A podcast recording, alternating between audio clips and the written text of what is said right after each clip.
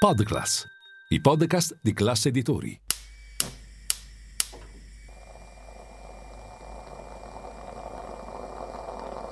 Buongiorno dal gruppo Class Editori. Io sono Massimo Brugnone. Oggi è martedì 10 ottobre e queste sono notizie a colazione, quelle di cui hai bisogno per iniziare al meglio la tua giornata.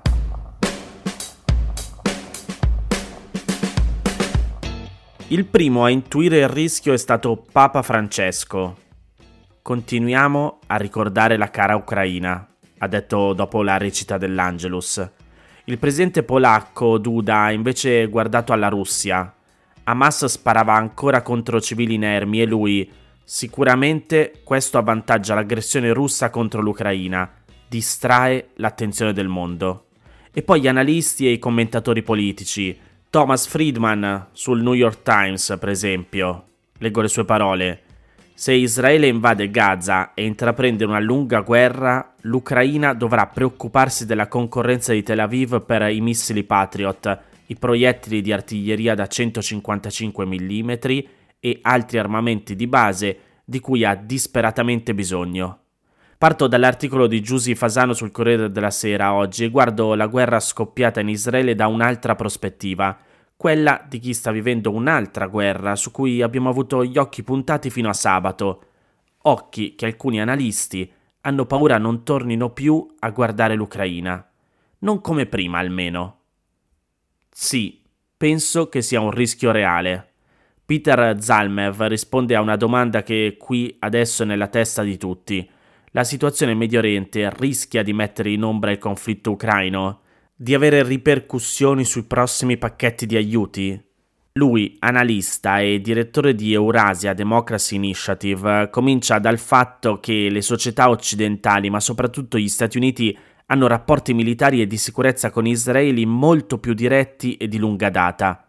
Immagina l'ex presidente Trump e i repubblicani affrettarsi a discutere del sostegno a Israele, il vecchio amico, e a polemizzare più che mai sugli aiuti all'Ucraina, come già successo di recente. Zalmev ricorda che Israele è una vacca sacra della politica americana. Inutile quindi nascondere che questo è un conflitto per loro molto più importante rispetto a quello ucraino.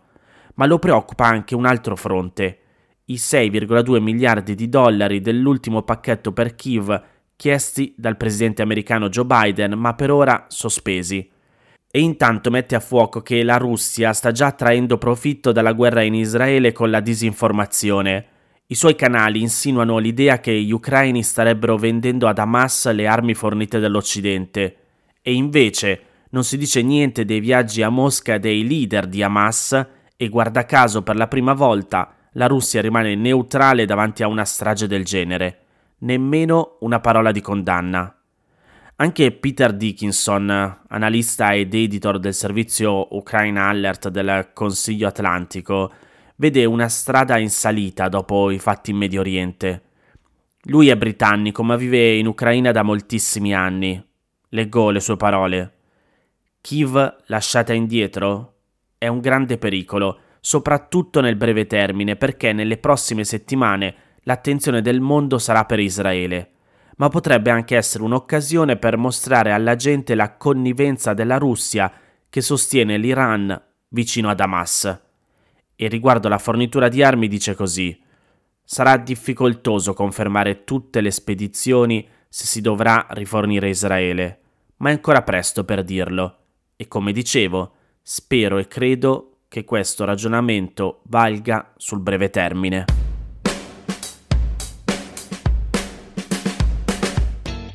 Ieri è stato assegnato il premio Nobel per l'economia 2023 alla statunitense Claudia Goldin.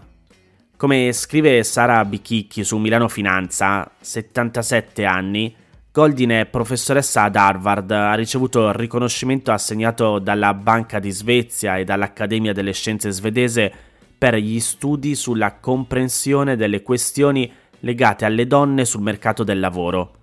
È la terza donna a vincere il Nobel per l'economia dopo Esther Duflo nel 2019 e Elinor Ostrom nel 2009. Nata a New York nel 1946, Claudia Goldin insegna economia ad Harvard, dove è anche condirettrice del gruppo Gender in Economics. Tra i suoi temi di ricerca ci sono la forza lavoro femminile, il divario di genere nei guadagni, la disuguaglianza di reddito, il cambiamento tecnologico, l'istruzione e l'immigrazione. Il primo libro di Goldin, Capire il gender gap, una storia economica delle donne americane, è uscito nel 1990, mentre l'ultimo, Carriera e famiglia, il viaggio secolare delle donne verso l'uguaglianza, è stato pubblicato nel 2021. Nei suoi studi Goldin nota come nei primi anni di lavoro il divario negli stipendi di uomini e donne sia tutto sommato contenuto e riconducibile in gran parte ai diversi indirizzi di studio scelti dai due generi. A 10 anni dalla laurea, però, e soprattutto dopo la formazione di una famiglia, le disuguaglianze aumentano. Studi su studi dimostrano che le maggiori differenze tra uomini e donne, in particolare tra coloro che hanno una laurea, sono dovute al fatto che le donne tendono a impegnarsi di più sul fronte domestico. Spiegava così Goldin in un'intervista al Financial Times nel 2022. Inoltre, in Carriera e famiglia, il viaggio secolare delle donne verso l'uguaglianza, Goldin ha introdotto il concetto di lavoro avido, cioè un tipo di lavoro strettamente legato che paga di più chi lavora per più ore o in determinate fasce orarie, come il fine settimana, e prevede che il dipendente sia sempre disponibile. In questo contesto le donne, che si fanno carico della cura dei figli più spesso dei compagni, hanno meno tempo da investire nel lavoro e quindi guadagnano di meno. Un'altra tesi innovativa sostenuta da Claudia Goldin è l'assenza di un legame diretto tra occupazione femminile e progresso. In Capire il gender gap, una storia economica delle donne americane, Goldin lo ha dimostrato attraverso un lavoro meticoloso di compilazione e analisi storica dei dati. Il tasso di occupazione femminile negli Stati Uniti tra il 1790 e il 1990 può essere descritto con una curva a forma di U. In epoca preindustriale, fino al 1850 circa, le donne spesso lavoravano aiutando i mariti nei campi o svolgendo altre mansioni da casa. L'industrializzazione ha però reso difficile lavorare tra le mura domestiche e questo ha portato a una diminuzione dell'occupazione femminile, che ha poi ripreso a crescere nei primi decenni del Novecento. Inoltre, un altro elemento che fa da freno al lavoro femminile è il matrimonio. Fino alla prima metà del Novecento le nozze ponevano limiti anche legislativi alle mansioni che le donne potevano ricoprire. Nella seconda metà del secolo scorso, il problema, spiega Goldin nei suoi scritti, sono state invece le aspettative. Le donne stesse si aspettavano di lavorare per un periodo limitato prima di sposarsi, avere dei figli e lasciare il mercato del lavoro per rientrarvi solo molti anni dopo.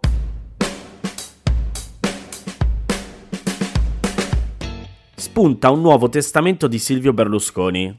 Da quel che scrive il Sole 24 Ore, il testamento speciale, che sarebbe stato sottoscritto dal Cavaliere in Colombia, è stato depositato presso un notaio italiano del distretto notarile di Napoli il giorno 3 ottobre corrente, conferendogli piena validità per la legge italiana.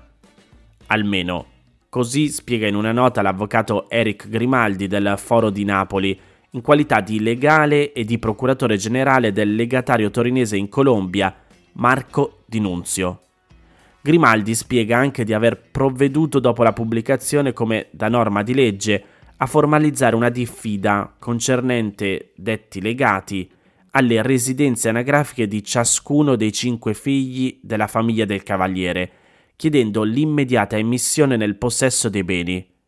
Il testamento, che è stato anche apostillato dalla Cancelleria del Ministero degli Esteri della Colombia, difatti contiene indicazioni secondo le quali il legatario, il signor Marco Di Nunzio, avrebbe diritto ad una parte dell'eredità del Cavaliere, ovvero il 2% delle azioni di Fininvest, 26 milioni di euro, il 100% delle azioni della società proprietaria delle ville ad Antigua, nelle Antille, la nave Principessa Vai Vai Bandiera Monaco Yacht e tutte le imbarcazioni, navi e natanti.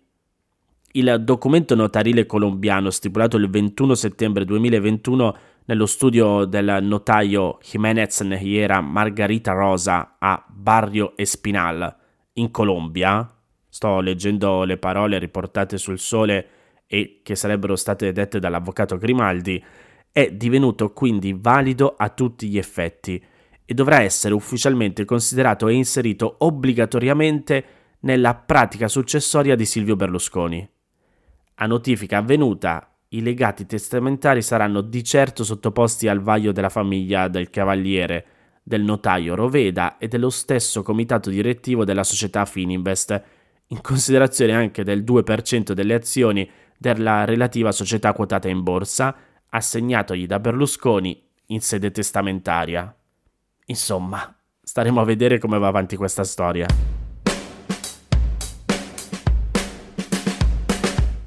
Queste erano le notizie a colazione di oggi. Se volete suggerirmi alcune notizie o mandarmi i vostri commenti su quelle trattate, potete scrivermi all'indirizzo notiziacolazione@class.it. Se volete rimanere aggiornati c'è il canale Telegram di Notizia Colazione. Nel sommario della puntata trovate il link per gli altri podcast del gruppo Class Editori. Io vi aspetto domani per iniziare insieme una nuova giornata. Un saluto da Massimo Brugnone.